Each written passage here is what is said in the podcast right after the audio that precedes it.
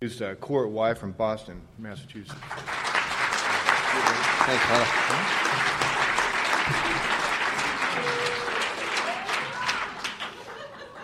Howdy. I'm Court. I'm still an alcoholic. Nice to be here with you guys tonight. And uh, I just have a, a, habit of reading this before I uh, uh, speak. This is from page 29 of the big book. Uh, it's just basically about how each individual in their personal stories describes in their own language. Why do I, why do I say I'm going to read it and then paraphrase? What's the point of that? I don't know. I just read it. Uh, we hope no one will consider these self revealing accounts in bad taste. Uh, I, I just need to come here. Really, the only thing I have to offer is I'm, I'm clever and I can be funny, ha ha, ho ho. But really, the only thing of any value I have to offer is the truth. And uh, that's why I, I, plan on telling you. That's my plan. Uh, I generally catch myself uh, mid lie and reverse. Um, really, the only thing I have to offer is the truth. I hope not to offend anybody. But, uh, you know, sometimes the truth isn't necessarily uh, pretty. Uh, I, I, actually don't know anybody in AA whose truth is pretty, who got us there. Maybe it's a little different in Al Anon. I, I, I doubt it. but, but, uh, but maybe. I want to thank you guys for inviting me, uh, the committee, and whoever uh, asked me to come. It was, a, it was very nice, and I appreciate Renell Raynell changing her schedule to, uh, to fit me. I was supposed to speak tomorrow. And you know, you had a perfectly planned Al Anon conference. and you had to go invite an AA to louse the whole thing up. So I really appreciate uh, you guys uh, twisting things around and, and uh, making it possible for me to, to be here today. So thanks for that. Uh, I got sober in uh, 1996. I was 30. I, I, know I only look about 25 now, so it's confusing.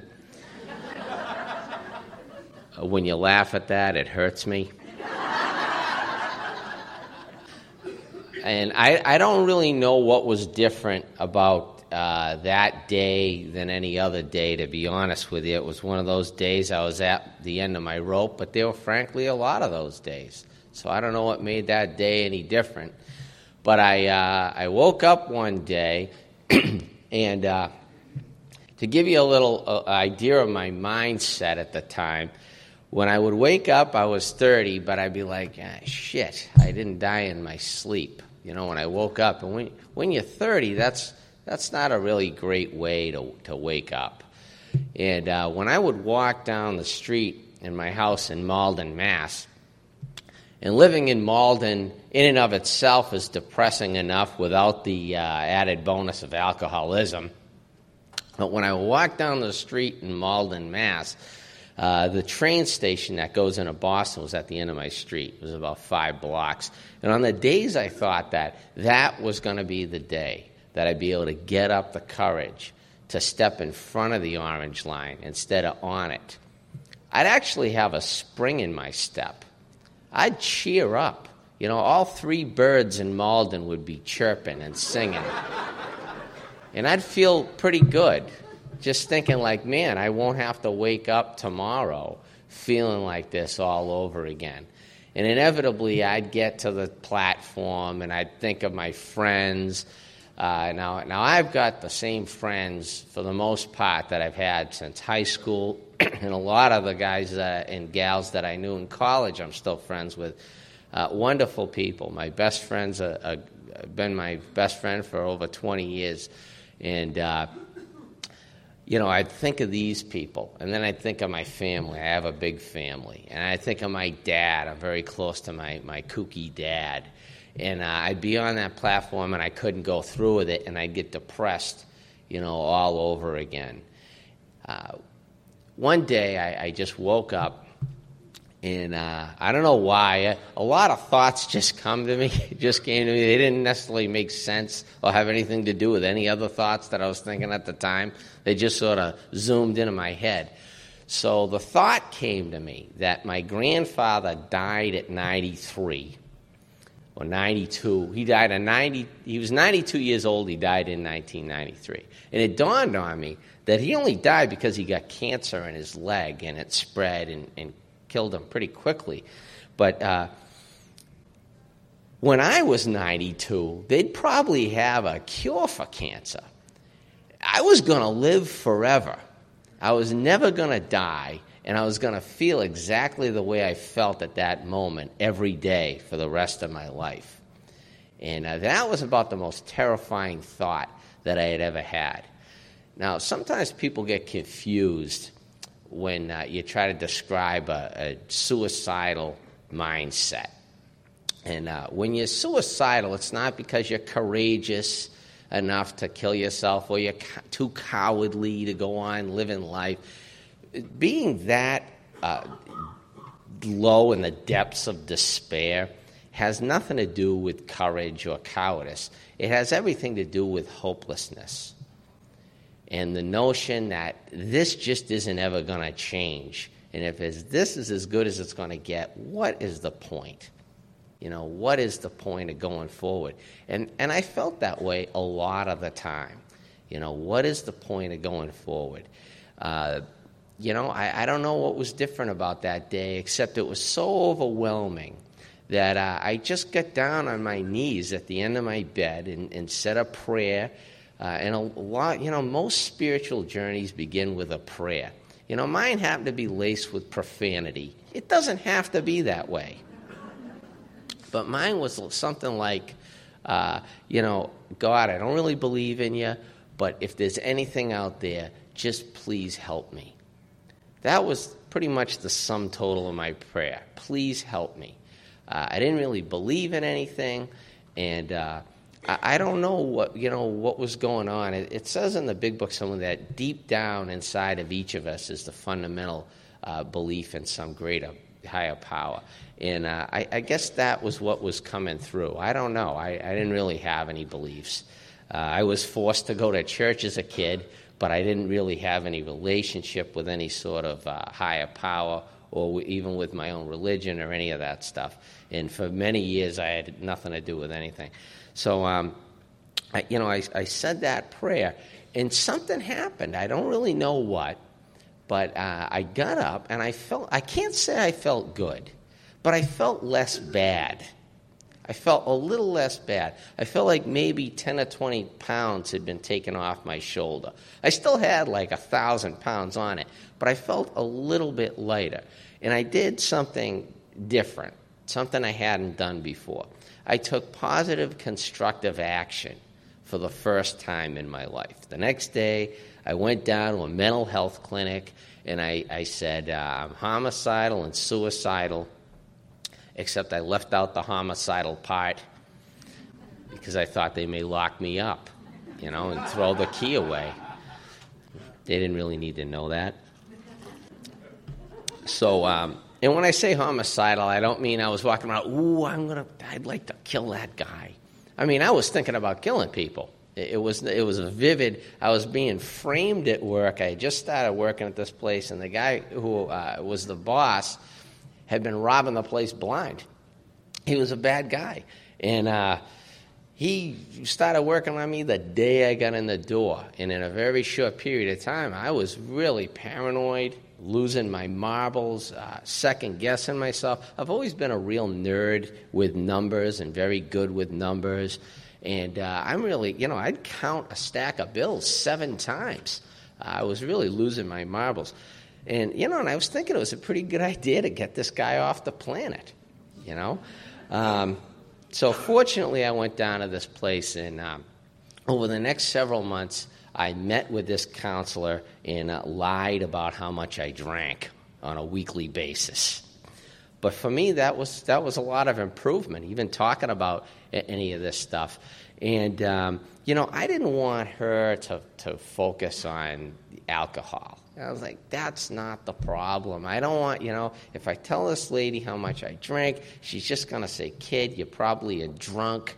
Go to AA, and then I'd have to kill myself because I wasn't, I wasn't going to stop drinking. I mean, suicide is, is serious business, but stopping drinking, come on, let's not get kooky. So, and, and, you know, ironically, I was I was more right than I knew. Alcohol was not my problem. You know, alcohol was my solution. Alcohol was what I had used to treat alcoholism successfully for a period of time and unsuccessfully for a period of time. But alcohol is what I had used to treat alcoholism. And, my problem wasn't that I was a guy with a drinking problem. Uh, because if that's the case, you could just remove the alcohol and it would be no more problem. Uh, actually, when I got sober, my problems were, were perhaps worse uh, because I had not uh, no anesthetics left that really worked. I mean, you know, you can use other anesthetics because I have a lot of knee jerk anesthetics. You know, resentment is a great way of taking the gun out of my mouth and pointing it at somebody else. And, uh, you know, resentment keeps me alive until it begins to kill me. You know, and I have a lot of these little alcoholic tools that I use to navigate uh, through life that worked for a time and then, and then ceased uh, to work. So, over a period of time, this lady was smart enough to let me figure out for myself that alcohol was probably part of the problem. I'm one of the very fortunate people that, since the first day I uh, set foot in an AA meeting, have, have never drank. And it's not because I'm clever or I, I figured something out, it's, it's because uh, I was so extremely ill that I actually did what I was told. That's how sick I was. You got to be pretty sick when you're an alkie to do what somebody tells you. So uh, I was sober a very short period of time, about a month, and you know every day you know, I was obsessing about drinking and gambling and anything that zipped through my head and, and uh, women, except I was terrified of women. I didn't realize until I was 30 that I had never had sex with anybody sober. I dated people for years. I went out with one girl for three and a half years, the poor woman.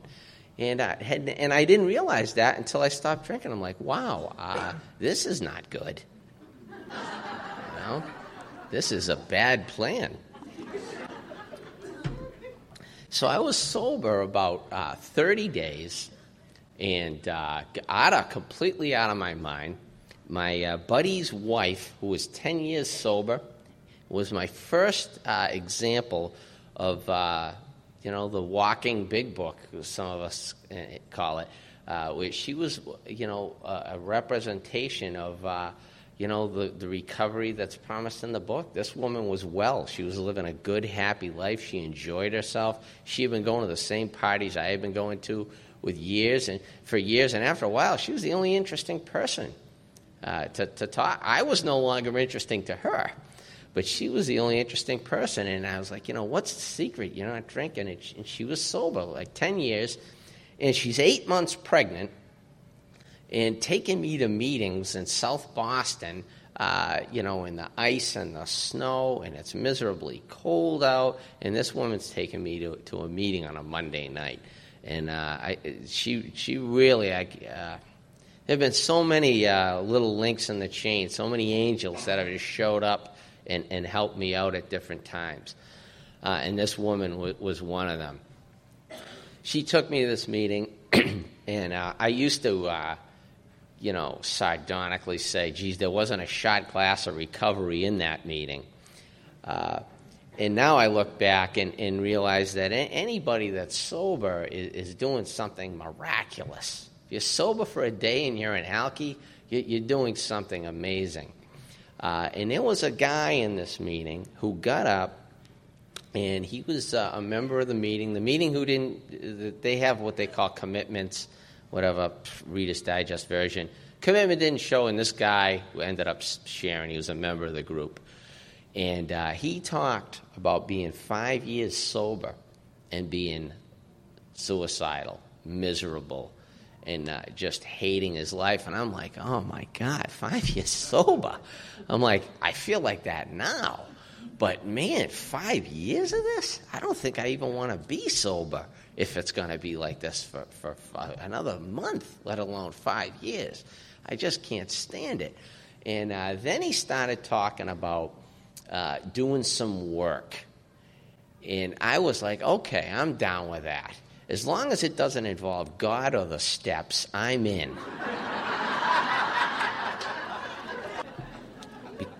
because I, I might be homicidal and suicidal and an alcoholic, but let's not get carried away. And We don't overdo things. So um, he started taking me to meetings where they really focused on the solution uh, in, in, the, you know, which for, for us is in, within the book, within the pages of Alcoholics Anonymous. And, and I came in and I really wanted to be the guy on page 84 of the book. Now, where I come from in the, a lot of the meetings, they read what they refer to as the promises. Now, there are promises littered throughout the entire book, but they focus on this particular pages 83 and 84 um, and read them as the promises. And, and of course, it's very positive and wonderful. And I'd come in and I'd hear the promises, you know. And um, I'd, I'd wish I was living that life. You know, they talk about, geez, we'll lose interest in selfish things, blah, blah. Self seeking will slip away. A whole attitude and outlook upon life will change. Boy, did I need that, you know. Fear of people and economic insecurity will leave us. I will intuitively know how to handle situations which baffled us. And it, all this stuff, you know, geez, uh, that sounds good to me. And I'm like, how do I get that? I, I want to be, I want to be there, you know. But where I was when I came to AA was in that painful, unmanageable uh, existence which I created just by being me. You know, just by managing my life with an alcoholic mind and self will. I created the unmanageable, painful existence of an alcoholic. Now, I'm not saying it's my fault, I created it, or it's my dad's fault. It's like only alcoholics would stand in the middle of a field with an arrow through the chest and say, Where did that come from? I think it was that shrub. Who shot it? What angle did Let's get the arrow out. Let's treat the wound. Let's start. It doesn't really matter how I got to that point. The, the point is, that's the way I am you know? And i've always thought the way that i thought. There was never any point like boy if sheila went out with me in third grade none of this would have happened. You know? That's not the way it was. So i came in and, and uh, i really wanted to be that guy on page 84 you know? And this was really kind of more where i was at. Page 52 we call it different things in different parts of the country. Some of us call it the bedevilments. You know, I wrote in my book, you know, is your life unmanageable? Some people call it the drunk test, sober test. It really has nothing to do with drinking. It has to do with unmanageability and a painful life. Um, you know, I was having trouble with personal relationships, couldn't control my emotional nature, prey to misery and depression. I had a guy who took me through and, and said, I want you to think about that. Prey to misery and depression with an E, P R E Y. It means you're like a little mouse in the desert. And there's a couple of hawks circling above, misery and depression. And there's no cactus in sight, there's no rock you can run under. And they can come down and grab you at any point in time.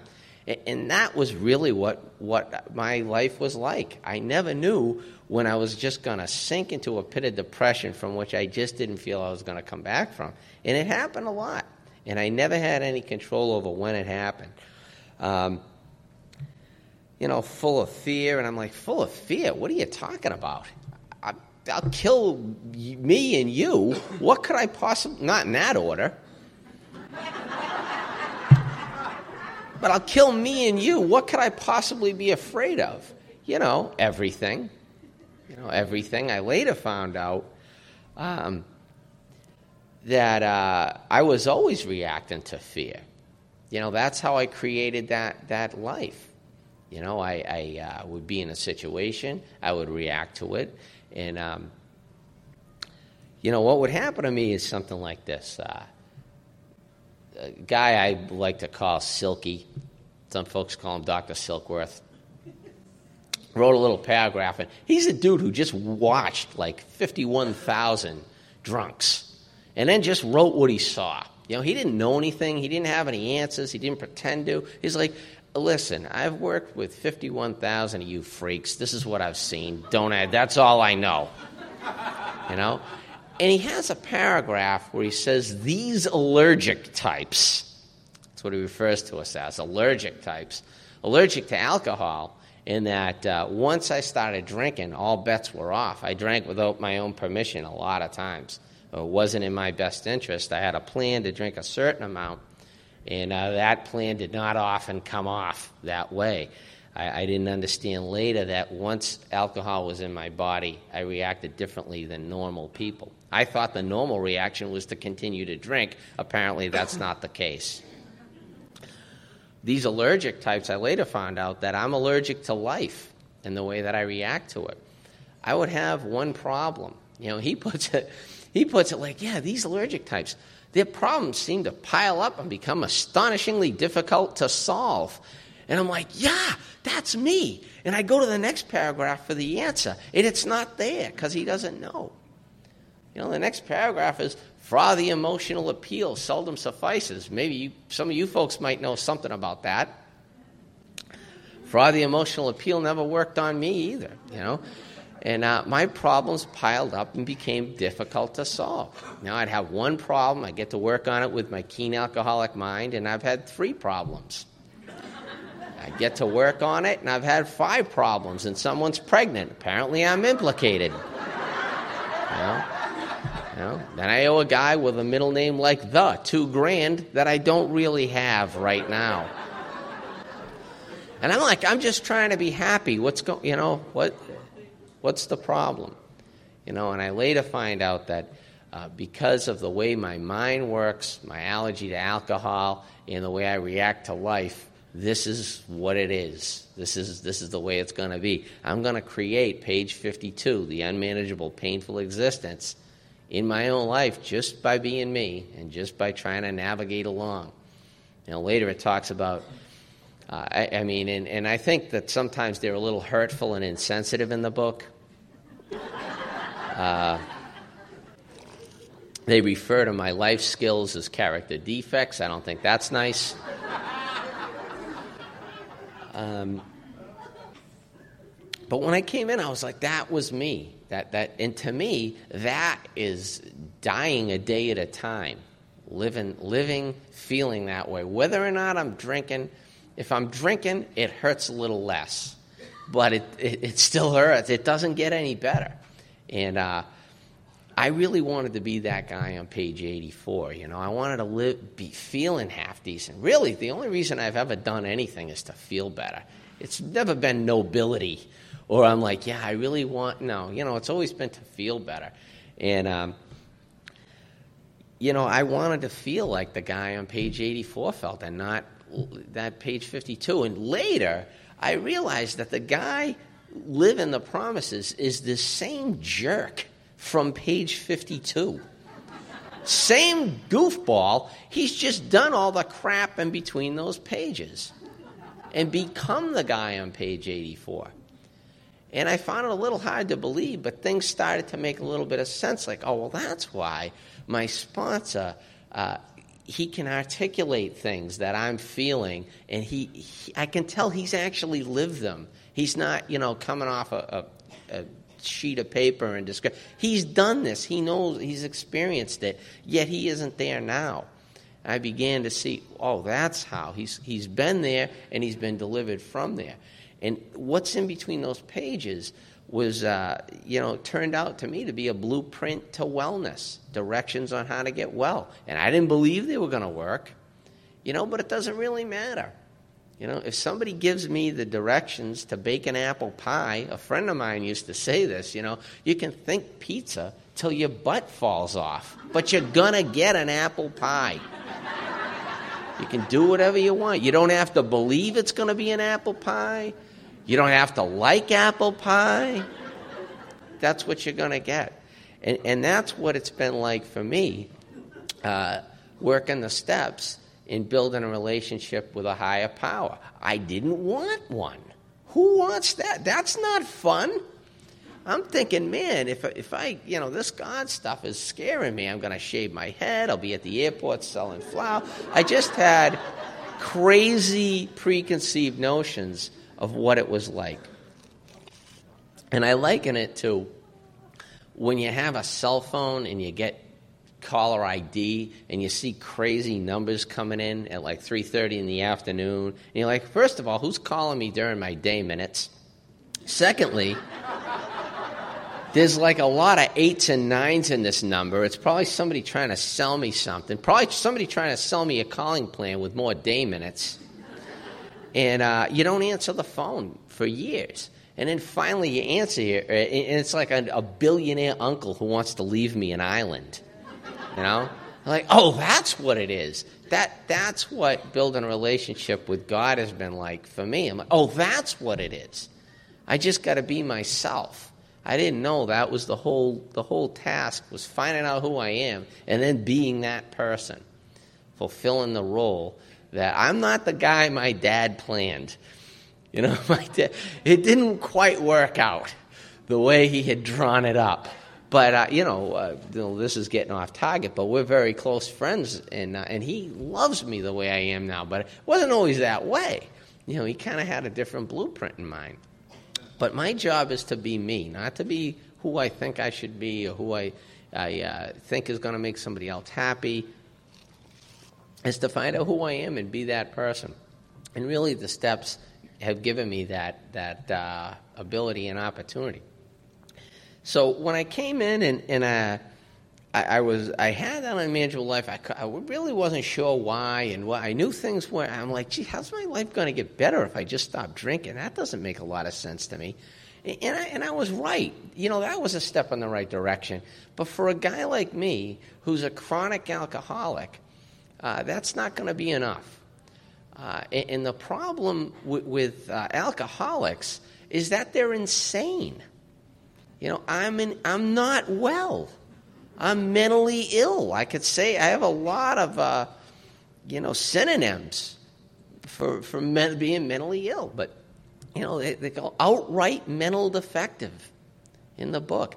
Doesn't mean I'm dumb or I, I can't uh, think well. It means when I'm infected with alcoholism, my brain doesn't really work very well.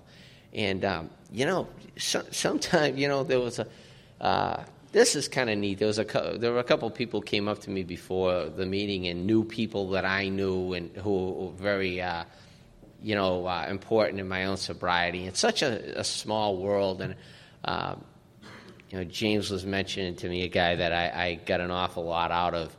And, and I hate quoting other people because I, I should just share my own experience. But this guy used to say, We don't shoot our wounded. You know, we don't shoot the wounded. And, uh, you know, there's this uh, incredible inner drive from alcoholism to just destroy myself. And, uh, you know, that, that needs to be uh, stopped. We've got to stop the insanity with that. So, um, what I was, was uh, blessed to do was I was taken to the solution very soon. I was about three months sober, and I started really rigorously working on this, and and, uh, and it made me uh, happy to know I could contribute to my own sobriety and wellness, and it was going to be. Uh, not up to me to heal myself, but up to me to, to put in some work, and it made me happy to know that I could I could do something about what was wrong with me. Um, you wouldn't take a guy with cancer out in the street and bludgeon him.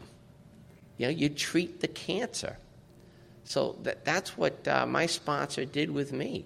He, he didn't, you know, I didn't have one of these Bataan march sponsors that was a tough guy. I hated myself so much uh, that, that, that in different sponsors help different people in different ways, and, and we need all of them. But that isn't exactly what I needed. And the guy that I had just showed up all the time. He led by example. He did the number. You know, as a buddy of mine says, he did the number. And uh, he showed me the blunt, horrific truth in a very gentle way. you know, and uh, sometimes it didn't feel gentle, but he was really gentle with me, and he, he let me see this stuff as I could see it. I could only see what I could see. You know, I can't see uh, then what I could see now after 10 years of, of really rigorously working the steps. Of course, I, I see things differently. At the time, he showed me what it was I could see.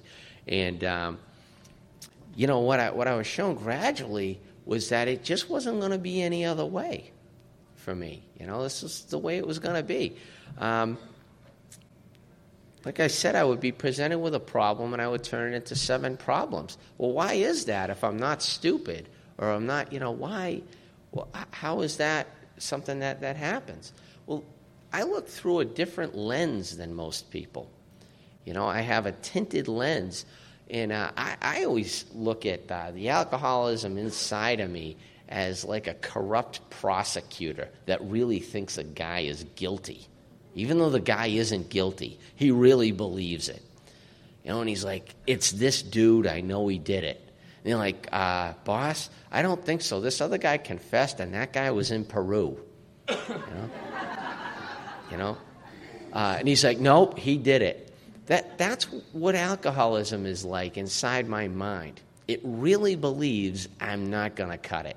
I'm not going to make it. I'm not good enough. I'm not going to cut the grade, the mustard, whatever.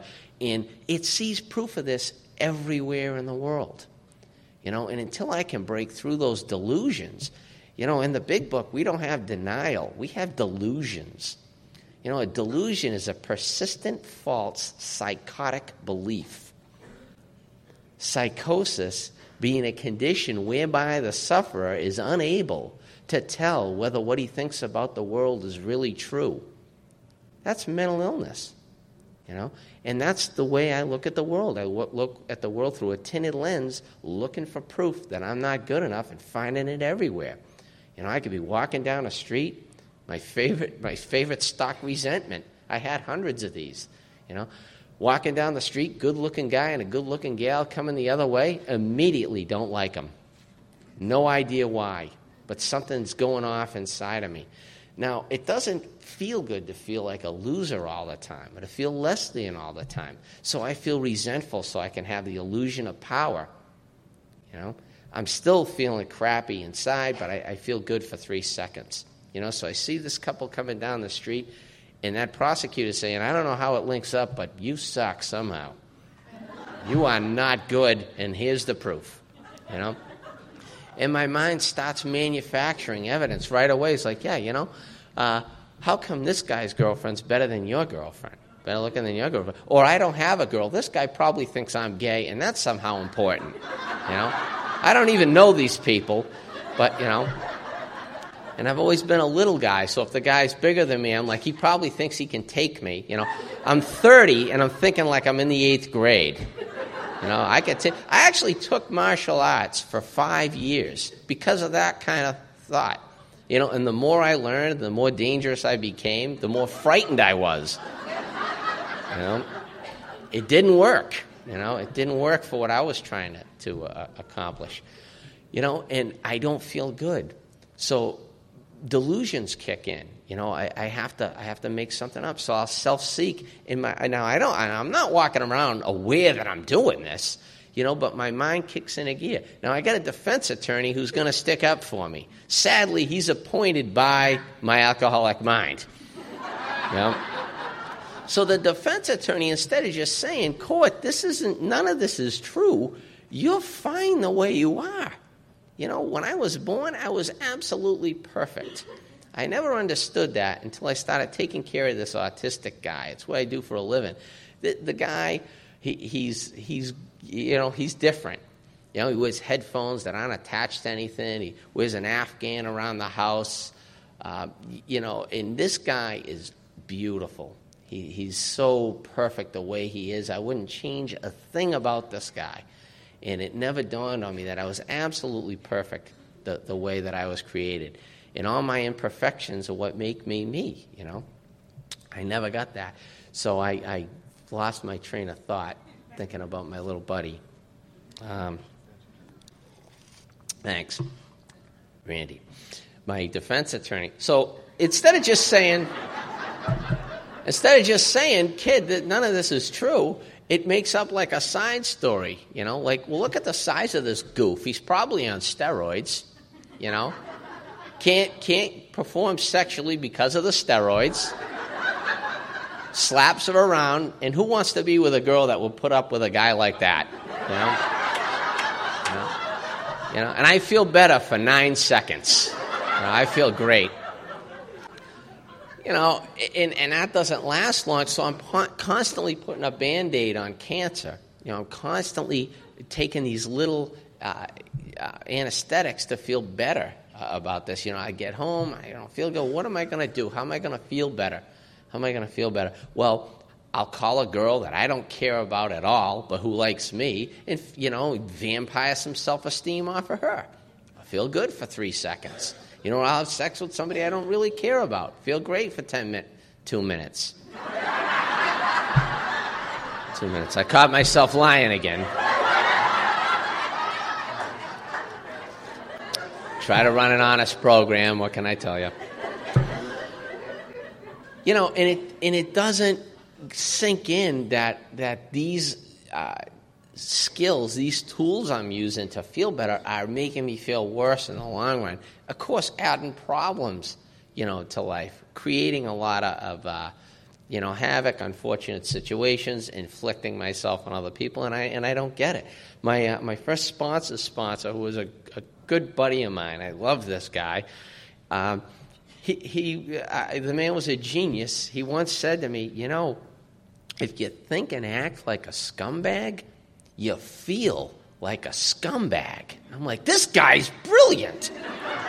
really? You know, and I mean, I can look back and say that, but I, the truth is, I didn't know I was thinking like a guy. I'm like, yeah, this is how you think. This is how, you know, and I didn't know that when you think and act like a respectful son, you feel like a respectful son. And when you think and act like a, a caring partner, you feel that way. And those things feel good. You know, when you become that person, that, that's what feels good. You know, not having some guy think I'm a good, you know. And I mean, you know, so many uh, things were just so clear now that, that weren't clear then. You know, um, I, I remember being a little kid. Uh, you know, I was like, well, I wasn't that little. I guess I was about 16. And uh, my dad used to come to the bowling alley and keep score for me, you know, which is wicked cool until you're like 12. So he would come and keep score for me.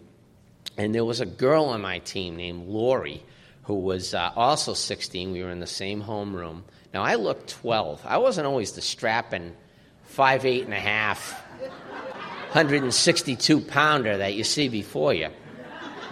When I graduated high school, I was about 5'2. So in 10th grade, I was about 5 feet tall 97 pounds. I remember that because I remember there was a linebacker on the high school football team who used to say, Man, if you gain three pounds, you can be a 100 pound weakling. Which, again, your laughter hurts me. So that's where I was. I was five feet tall. I looked about 12 years old. And uh, Lori, who's on my bowling team, is also 16, but she's 16 going on 20. She's that cheerleader that the other cheerleaders dislike on general principle. Just because she's so pretty and blah, blah. She's dating a guy 23 years old who owns buildings in town and has his name on the side of vehicles. And my dad says to the older guys in the league, because they're old, older guys in high school are helpful. They always want to help the young guys out. So dad says, hey, don't you think these two would make a cute couple? You know, it would have been slightly less painful if he had shoved the scoring pencil through my retina than saying that. Because, Dad, everybody knows Court and Lori don't make any kind of couple. You know? That's what the alcoholism felt like. And that scared me because now everybody knows it. And my task there from there forward was to keep you from finding out that I'm not going to be the kind of guy that gets Lori's in the world. And that's apparently important. You know, if you got Lori, you're okay. Everybody knows you're okay. You know, I remember certain points in my life where I had the Lori, and I'd be walking down the street, and I'd be the guy with the good looking girl. You know, and I'd see a guy coming the other way by himself, and I'd think, that lucky bastard. If I could just get rid of her, I could have the same freedom that this guy has, you know. I never grasped that I was the constant in both equation. You know, it never came to me. I would go out with the same girl sometimes. Eight, nine times I went out with one girl. I, you know, unhappy with her, unhappy without her. Unha- I never grasped I was the constant in the equation. She was a variable. I was unhappy in, in both instances, and I, I couldn't piece together why. You know, it was because I was severely mentally and emotionally ill. You know, and it, there was never going to be any combination you know, of things that were going to make me happy. And I thought that was the case for a time. If I could just have a long enough winning streak, I was a degenerate gambler for years. If I could just have a long enough winning streak, or get the right girl, or live in the right, you know, there was no set of circumstances that was going to change the fact that I was afflicted and was going to remain that way. So, uh, coming in, uh, I was shown this stuff gradually. I was. Uh, you know, I, I, dove into the steps and uh, I began to see these things. And, you know, um, working the steps initially, it gave me self knowledge about why I was kooky and why my life was not good. Um, but that in and of itself was not going to uh, change things. Because, you know, there were times when, like, I was cognizant enough to know, like, well, this is a bad idea. You know, it was like I was completely oblivious all the time. But, um, you know, the self knowledge helped, but it, for a guy like me, it was going to take a complete psychic change. You know, and that sounds free. I'm like psychic change. I don't know if I, is that like Cleo. What are we talking about with the psychic change stuff?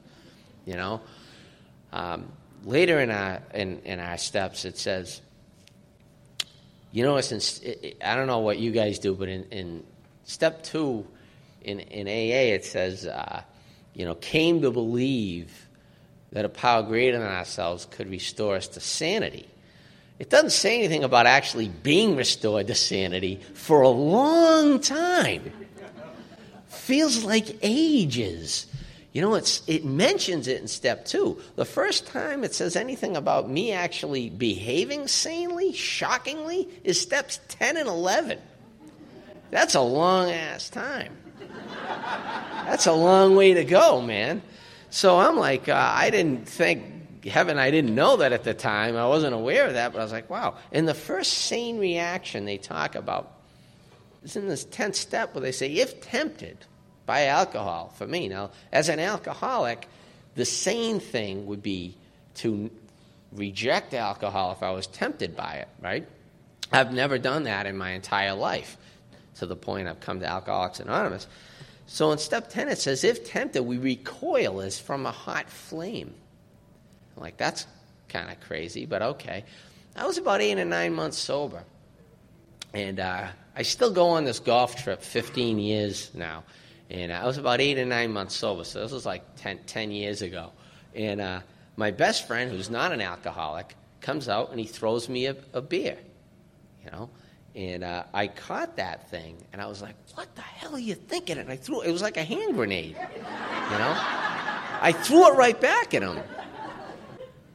That's recoiling as from a hot flame. That doesn't reflect a change in thought process. Like my old thought process was like one. What am I going to do with this? I hope you're back with another one before I finish. You know. It, it doesn't reflect a change in thought process like, okay, wait a minute. Now, often when I drink beer, in fact, on this golf course, I am naked. Greenskeeper frowns on that. You know, I, I didn't like stop and think like, well, if I drink, that could be bad. You know, that wasn't it. I recoiled as from a hot flame. That is a psychic change with regard to alcohol. You know, I used to think, act, and react one way now I think, act, and react a completely different way. Now, for a guy like me, the only way for something like that to occur that I'm familiar with, and there, there could be other ways, but my experience of how that happened was I had a vital spiritual experience caused by working the steps. Um, I don't even think it was the steps. I think it, it was that they led me to a higher power somehow, and you know, and they have a way of doing that, even if you don't want to get there. You know, the steps were steps for me to build a relationship with a higher power that could completely revolutionize my thinking. In the back of the book, when they talk about the spiritual experience, they, they say change about a billion different ways. They say change three or four times, but they say, you know, talk about a revolution. That's an overthrowing of the way that I think. And when that beer went back the other way, that was definitely a different uh, reaction than I ever had before. What I needed in AA and in my life was to learn to react completely differently to life and its circumstances than the way I had reacted before. You know, I had my old way of thinking, and it was still my way of thinking. That didn't change just because I, I wrote a thorough inventory down in four and I read it to somebody in five. That was, you know, we have a thing sometimes where I come from where there's so much emphasis put on the fourth and fifth steps, primarily the fourth step, that there's this notion that once I've done that, I've somehow graduated to a degree. I've done this massive amount of work. We read these marathon, uh, you know, fifth steps, and I've somehow arrived. That's like a diagnosis. You know, I found out what the problem was in four and five. I wasn't relieved from it. That's just for me. You know, it's like going to the doctor and he says, Wow, man, you got cancer, but it's a good thing we caught it. Get right to the hospital. I think you're going to be all right, but get in there today. So the guy goes to the hospital. He runs into the doctor at that same hospital six months later. And the doctor's like, Man, you look like death warmed over. What happened? You look terrible. And he's like, I don't know, man, but they got wonderful cookies in the cafeteria. The nurses are cute as hell. You know, new magazines in the, in the front. It's great. The guy once showed up at the hospital, but he didn't get any treatment. You know, like I can show up, but I've got to do the number for me to for me to get well. I've got to take the actions that are going to heal my alcoholism. And for me, I found out what needed fixing in four and five, and now I need to go out and, and make the change. And uh, most of uh, what's happened for me, and most of the change for me, has been, uh, you know, much later, and uh, really in, in 10 and 11. But I, I, really don't even think about it that way and break it down. I'm like, okay, this is a 10th step. This is a. I think of it now as it's just a way of life. It's the way they describe it. I don't get over analytical. There was a period of time that you're probably like, you don't get over analytical. What are you talking about? Um, this is less analytical for me. um, it was a period of time where I was so into the book that I really wanted to be a scholar of the book. And, uh, you know, I, I know so much about what's on what page and I, I, was made to look up words, and I know what this word means, and I know what that word means. And that the more knowledge I get, and the more uh, I dive into the book, the more people will think I have the answers, and then I'm hip. And that's what'll make me feel better. When I can get there, that's what recovery is really like. When everybody thinks I know something, you know. And um, they warn us about that, and they say you gotta step off the bridge of reason you know, capital R, onto the desired shore of faith. And I had to go through all that stuff to learn the truth about me. And it's so simple, and I'm so shallow that I hate to tell you, because I suspect you may not think I'm a genius if I just tell you the truth. The, the, the truth is that uh, when something comes up today, and I, I feel what I was given in, the, in that process is sort of a little bell that goes off. You know, and that bell's been going off since I was born. I just ignored it. I turned up the music. You know, when that bell goes off, I know something's off kilter. And all I can do about it is pause, identify what's going on, ask for it to be removed, and go to God to direct me to what He would have me be. That's the entire plan. If I could have done that, I, I wouldn't have to be here today. You know, you'd have a different speaker if I could simply do that. And I mean, even if I paused and went to God 20 years ago, I, I didn't have a relationship with God, but my mind was so filtered with insanity Uh, you know, th- I just misinterpreted things and I, I just couldn't get it. Um, you know, the fellowship gave me the ability to, to uh, break down my thinking and see how it was kooky. And now that I've done that, okay, I can move on. And I mean, I still have to take inventory, I still do that. Uh, but what I've been given is this little bell that goes off, and I can just pause and see, look at what's going on. You know, if I'm, if I'm angry, if I'm frustrated, something's going on, I got fear, I can pause and, and, and see what the right thing is to do. One, one of the real gifts was uh, I saw how my myriad of fears, uh, just, you know, many, many, many, many fears, I had all these natural knee jerk reactions to fear.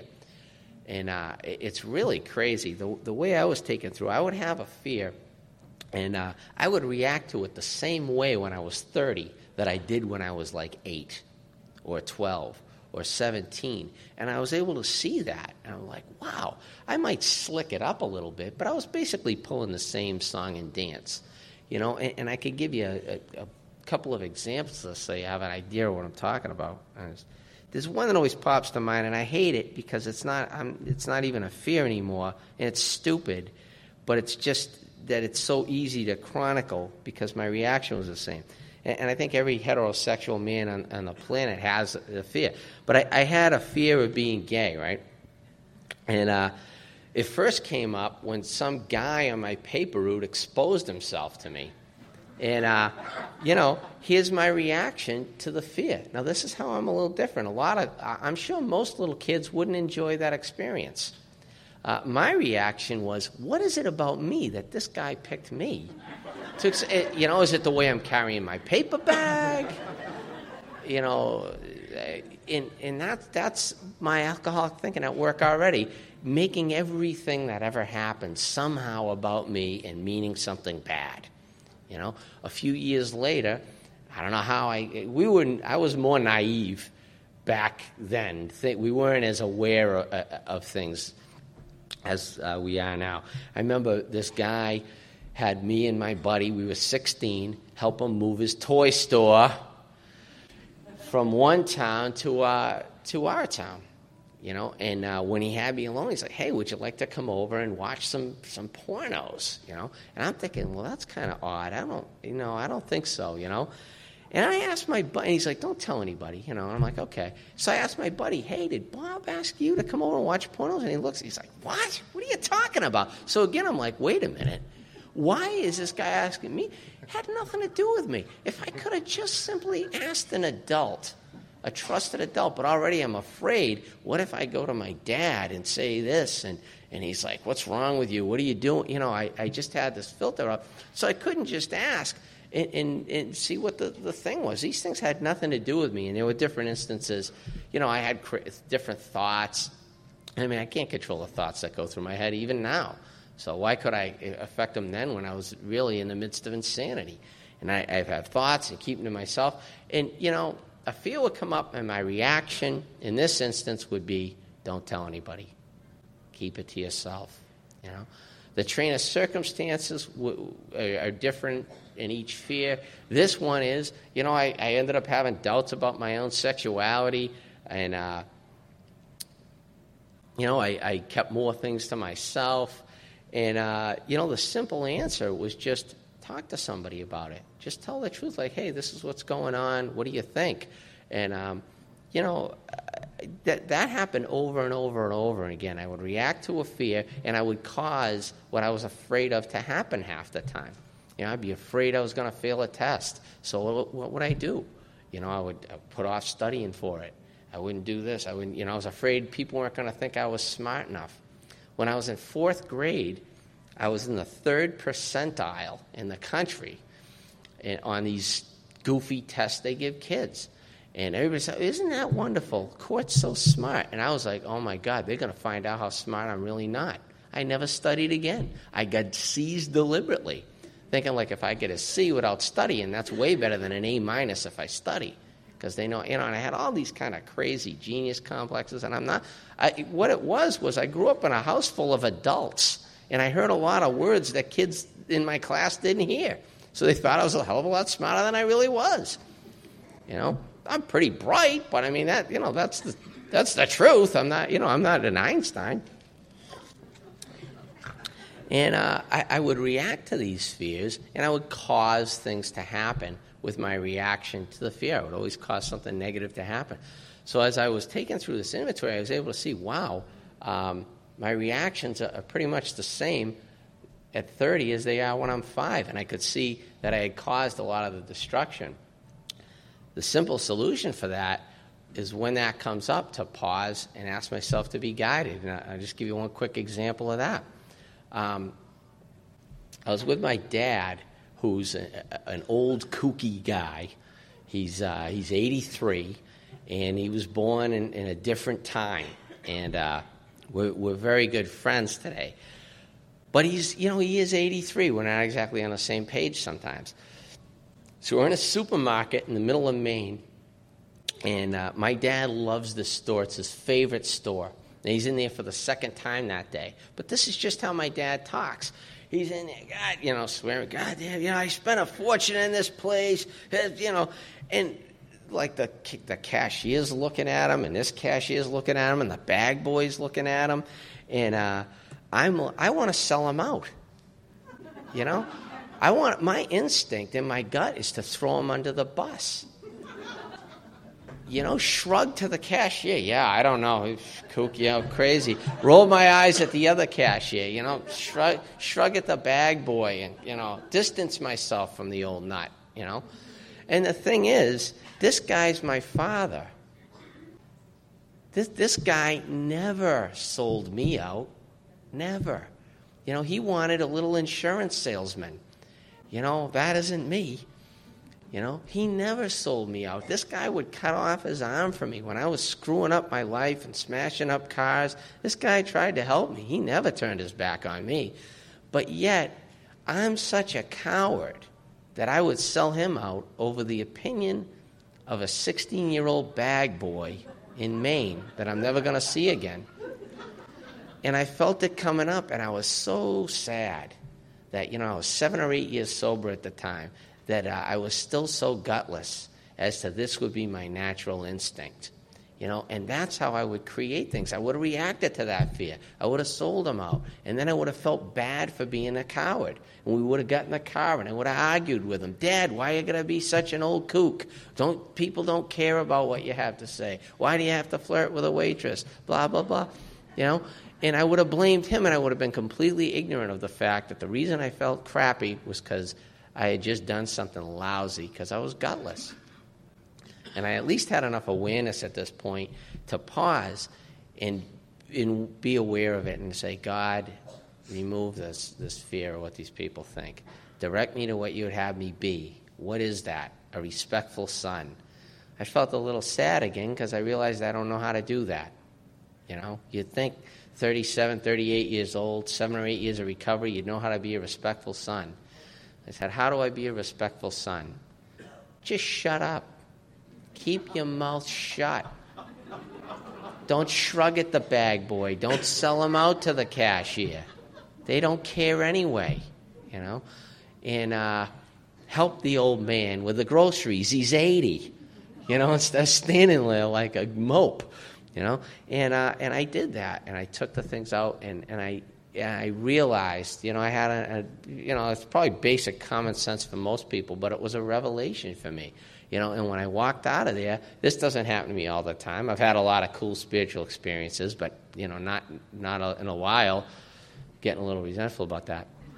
And, uh, but you know, as I walked out, I felt overwhelmed by how much love I had for this guy and how cute he was, you know, in his little old shopping cart and his little goof in his car that you could fit three acres of land in, you know. and, uh, you know, and I'm walking out and I just put my arm around him and I'm like, I love you, Dad. And he's like, What is wrong with this kid? You know? He's looking at me like, What now? You know, I mean, I cry at red lights practically now. You know, I'm a softy. You know, we're in the car and I'm all choked up and he's just driving back to the cottage, you know. And it wouldn't have been that way in the past. You know, I, I would have started a fight with them, and it would have been all those other ways. And, and that's just, you know, one, one little example. But that's really how my life has been recreated um, by pausing and by letting God direct me. And, uh, you know, I thought, I could, oh, man, if I'm if I'm sober, what am I going to be able to do? I, I can't do anything. If I'm oh, if I'm leading a spiritual life, you know, I can't do anything.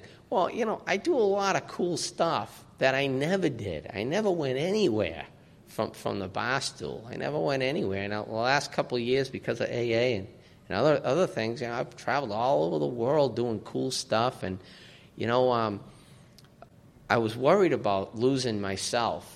You know, in, in AA they call it the being the becoming the hole in the donut. What's going to be left if I take away my defects? I got nothing else. You know. And uh, really, it has just been a self discovery that uh, there was never anything wrong with me in the first place.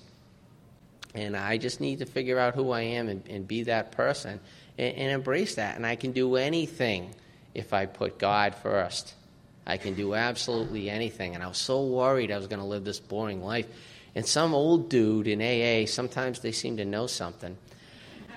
You know, he's like, you know, God's probably got a, a, a good amount of people in church.